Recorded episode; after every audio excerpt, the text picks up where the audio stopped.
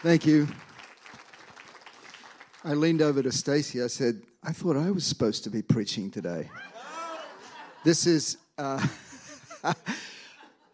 we all need friends, people that can get in our face, that can speak the truth to us, don't we? We need peers.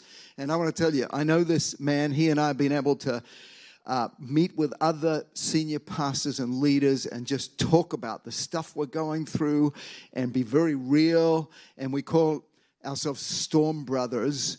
And uh, I'll show you a picture of one of the times we met at my place in Denver. These are all senior pastors. The best looking one is the one at the back. Uh, the, the, the, guy with the glasses, not the guy with the hat. No, I'm kidding. And, um, and man, I am just so grateful for, for men of God. I mean, men and women, but men of God that I can say, I'm struggling with this, and they can speak the truth into my life. And, and so I'm grateful for you, Audie, as well, and um, a covenant friendship.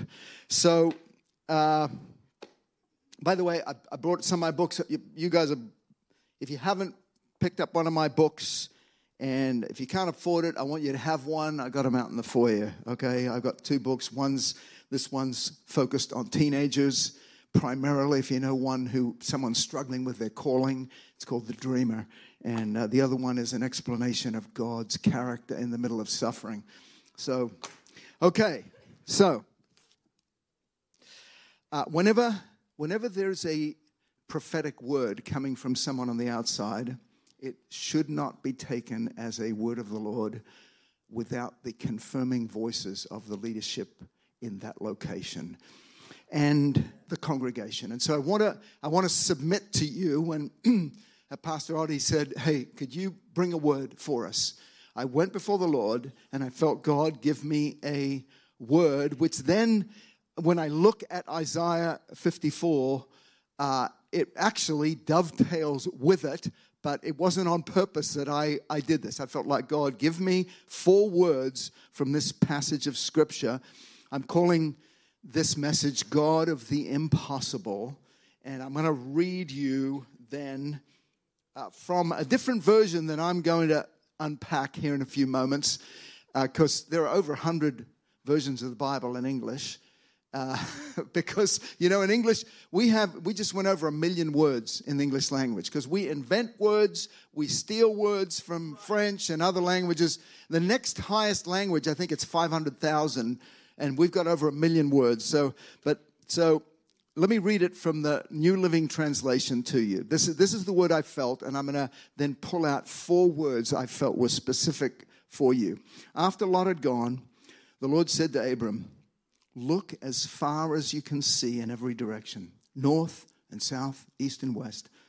I am giving all this land, as far as you can see, to you and your descendants as a permanent possession and I will give you so many descendants that, and, and even the desolate descendants and those that are, you know, if revival comes, just think about the Jesus movement. It was the down and outers and the hippies. And are we ready to, to receive all of them into our midst?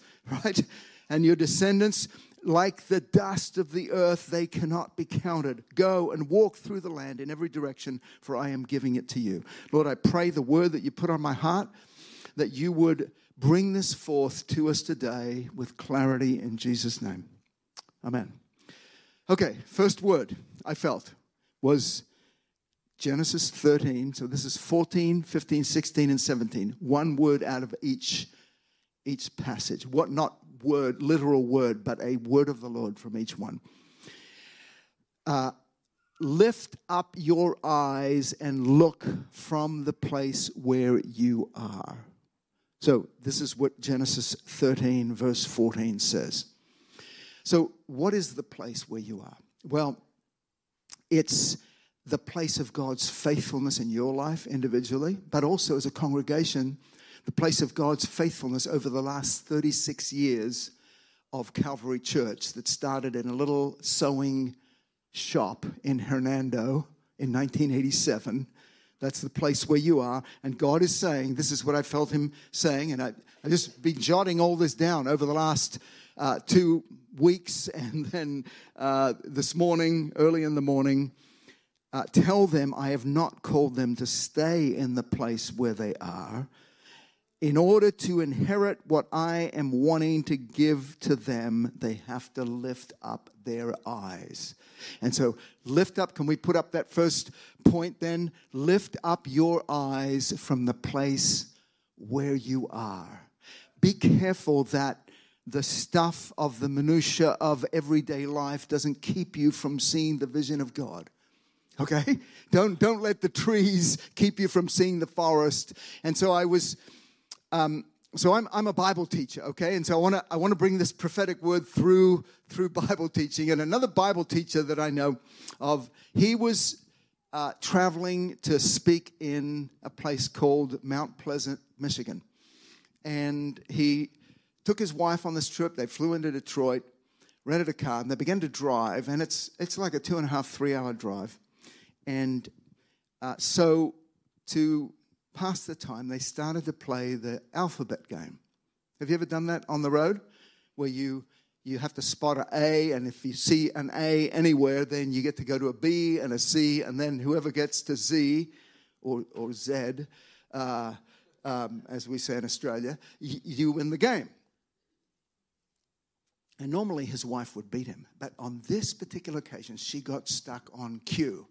And so he really wanted to beat her. So he arrived at Q as well. They're both on Q, and so he's looking for a Quality Inn sign or a Quaker State Oil or a license plate with a Q.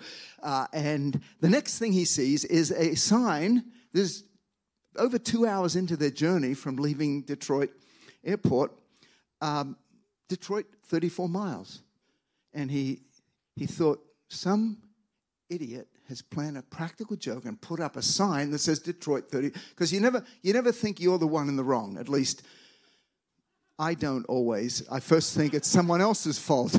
It's like I'm not I'm not saying it's your fault I'm blaming you.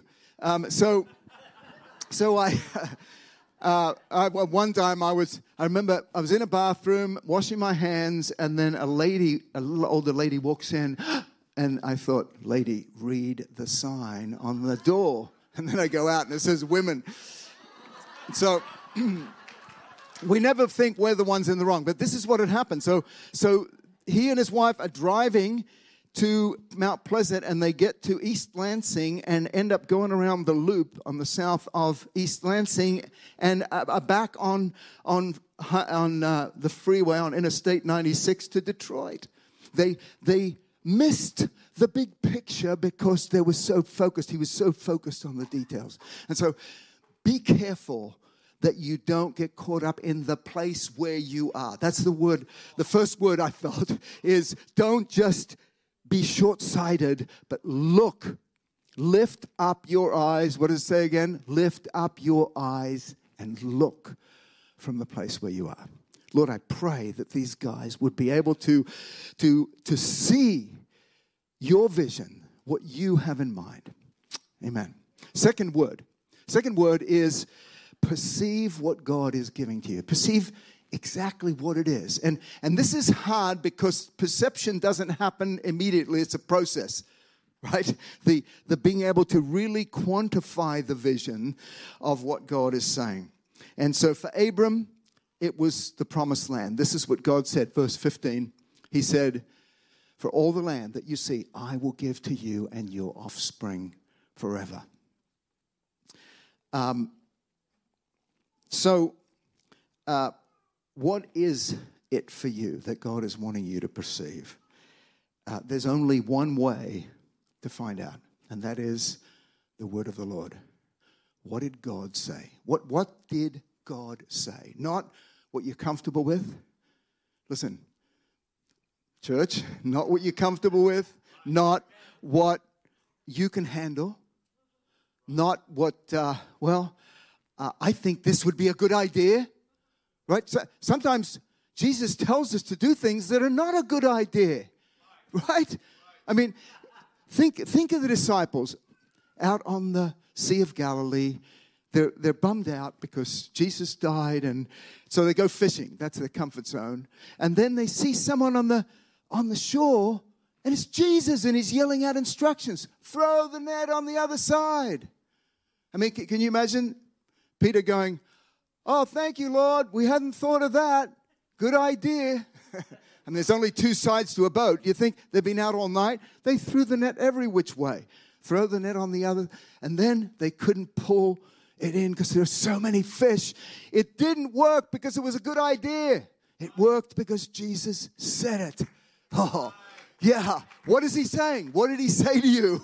That's the key. The word of the Lord. And it might be bigger than you, it might be scary.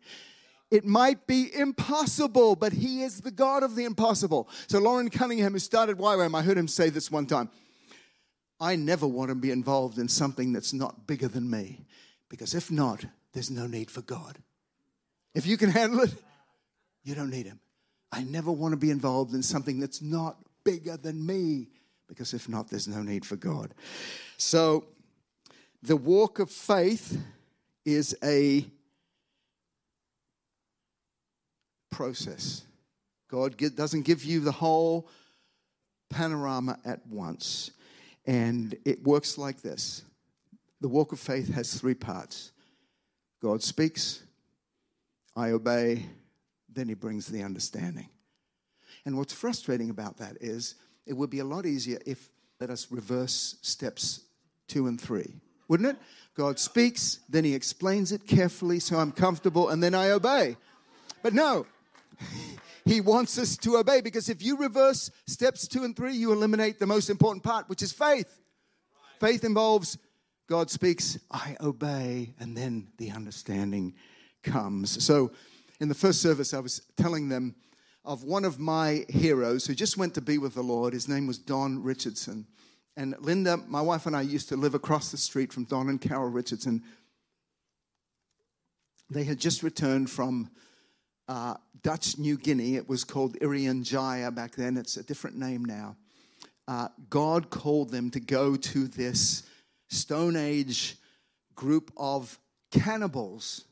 Okay, can you imagine? You graduate from Bible school as a missionary, and you and your wife, and God speaks to you. Go to this tribe. They were called the Sawis. That was the name of the tribe in Dutch New Guinea. And their family tried them to talk them out of it, and don't take Carol. They said, if you're intent on going, just go alone. Don't take your wife and baby. But they prayed, and God said, go as a family. They get over there. The guy who takes them up in this canoe leaves very quickly after he drops them off. And there they are standing in, in knee deep water on a beach. And they walk up, and they're surrounded by 200 of these Sawis, women and children, and all the men are in war paint and with spears. Okay, these are cannibals. Don says he he thought, Lord, did I miss you? you know, uh, and and then they're silent, which kind of added to the fear. They're just standing there, surrounded by these people, and then someone yelled out, "Asa!"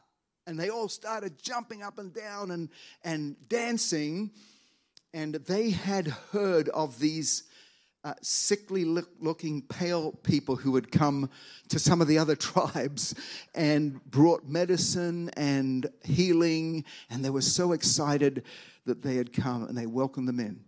Carol was a nurse. Later on, she was saving one person a day through just modern medicine she had brought to the Sawis. But Don wanted to translate the scriptures.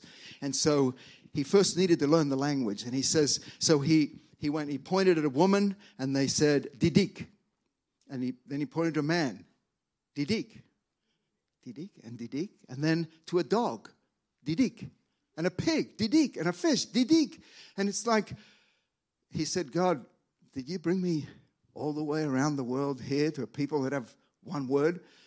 And uh, it turned out, it turned out Didik meant finger. Um, because in their in their culture, you didn't point at things, you motioned with your mouth like that, see? And so he began to learn the language, translate the scriptures, but he got to this total impasse because he's sitting around every day with the tribal elders translating one of the synoptic gospels. I think it was the Gospel of Mark. And when when he got to the place where Judas betrayed Jesus, they just roared with laughter. And he thought, uh, you know, I probably messed this up. He went back again and again. They laughed. And it turns out their culture had been so messed up through years of demon worship that the most virtuous thing for them was betrayal. It was treachery. It was, it was to, they even had a saying, fatten someone up with friendship for the slaughter. So they'd betray someone, and when they least expected it, they'd kill him and eat him. And that was the ultimate virtue. Okay, now that's a problem. but, but the bigger problem when you're trying to share the gospel is that Judas was the hero of the Bible story, not Jesus.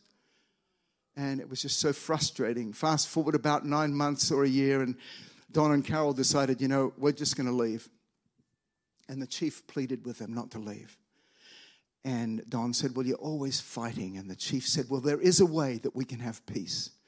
And they looked on to the ceremony where the other tribe they were warring with came out of the jungle and they lined up in front of them, and a child was given. In fact, it was the chief's only son was given to the other tribe to be raised in that tribe. And that child was called a peace child. Anyone read the book Peace Child? If you, if you come across that book, it's incredible. It's almost as good as my books. and, uh, and, but, but here's, here was the revelation. Don said to the chief, But what if someone betrays and kills the peace child? And the chief said, No, you can betray someone else, but, you, but it's wrong to betray a peace child. Immediately, Don and Carol had what they called the redemptive analogy, and they gathered the tribe together and they explained that Jesus was the peace child that God had sent to make peace between us and Him. Wow, they could understand the gospel. Most of them came to Christ. There's still, I think 70% of them are still believers. They have this huge hut that's their church in the Sawis. Wow. But it started with a man who was willing to take his wife and, and little baby to a cannibal group in Dutch New Guinea. Sometimes God tells us to do crazy things. God speaks, then what? I obey. That's the next step. What, what has God said? What is He saying to you? Embrace that. Say this after me. Followers of Jesus don't always know where He's going,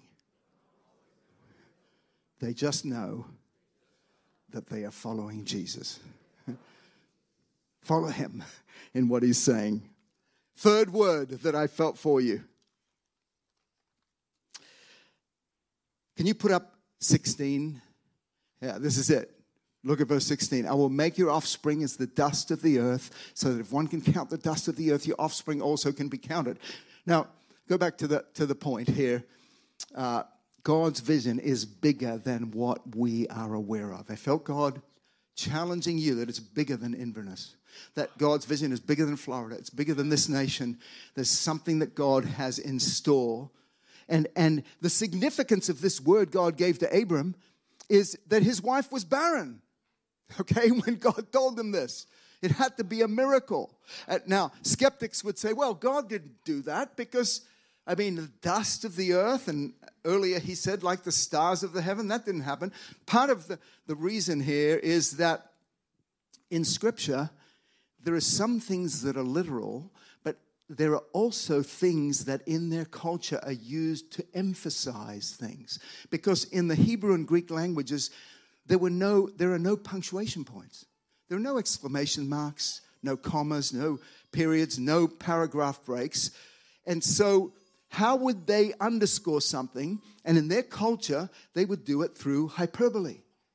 They would, they would exaggerate it 70 times 7. See, or, or, you know, the curse of parents who sin uh, is passed on to the third and fourth generation, but God's blessing on those who serve Him thousands of generations. I, I was mentioning mathematically, if you think of this, what is the larger of the two, three or four? It's four, right? So the curse is passed down to three or four generations. What is the smallest amount of the word thousands? 2,000.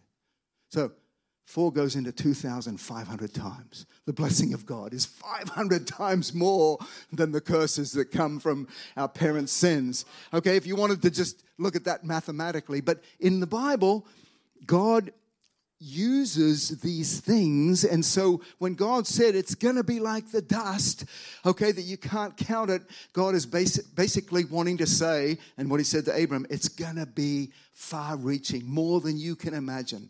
That's what I feel God is saying to you. It's bigger than you might think. God wants to bless the nations through you. God said this to Abraham, Genesis 12 2. I'm going to bless you, Abram.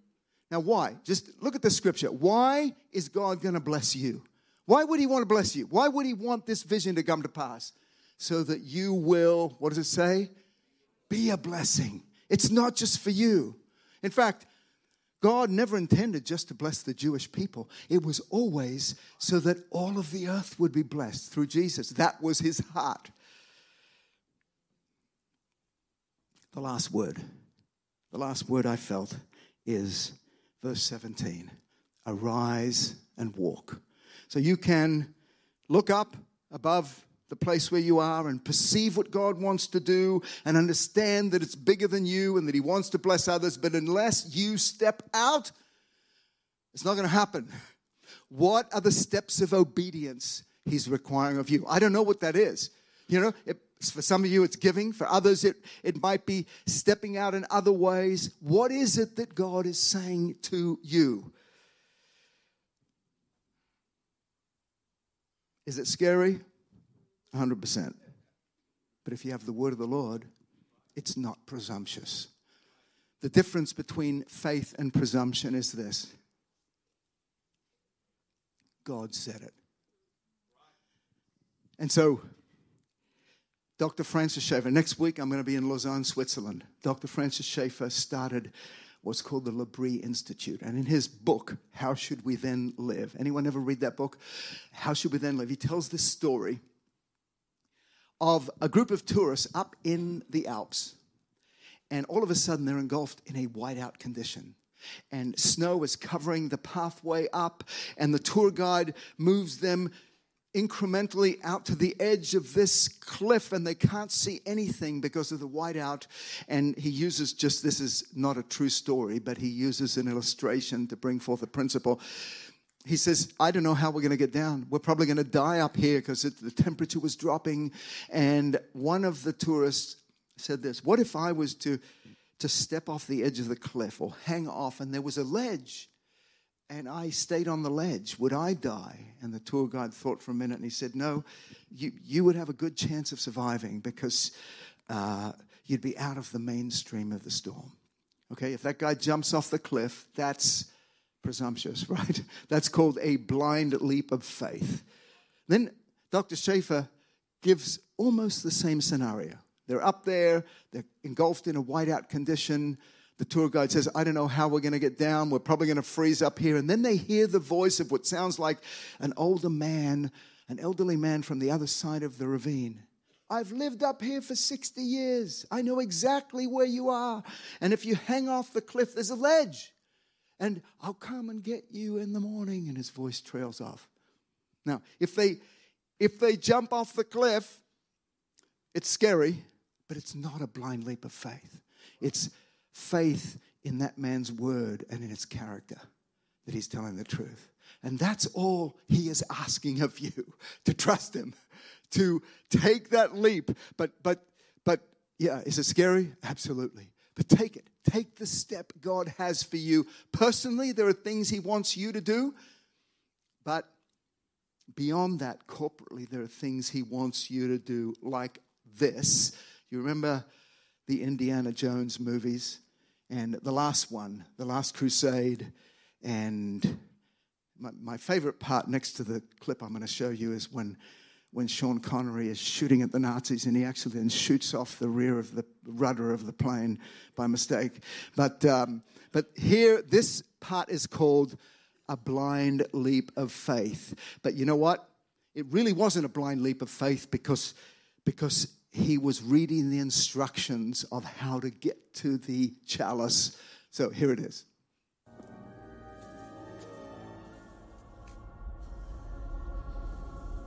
This is the picture that came to my mind. This is where you're at.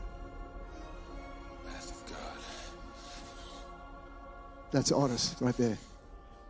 Only a leap from the lion's head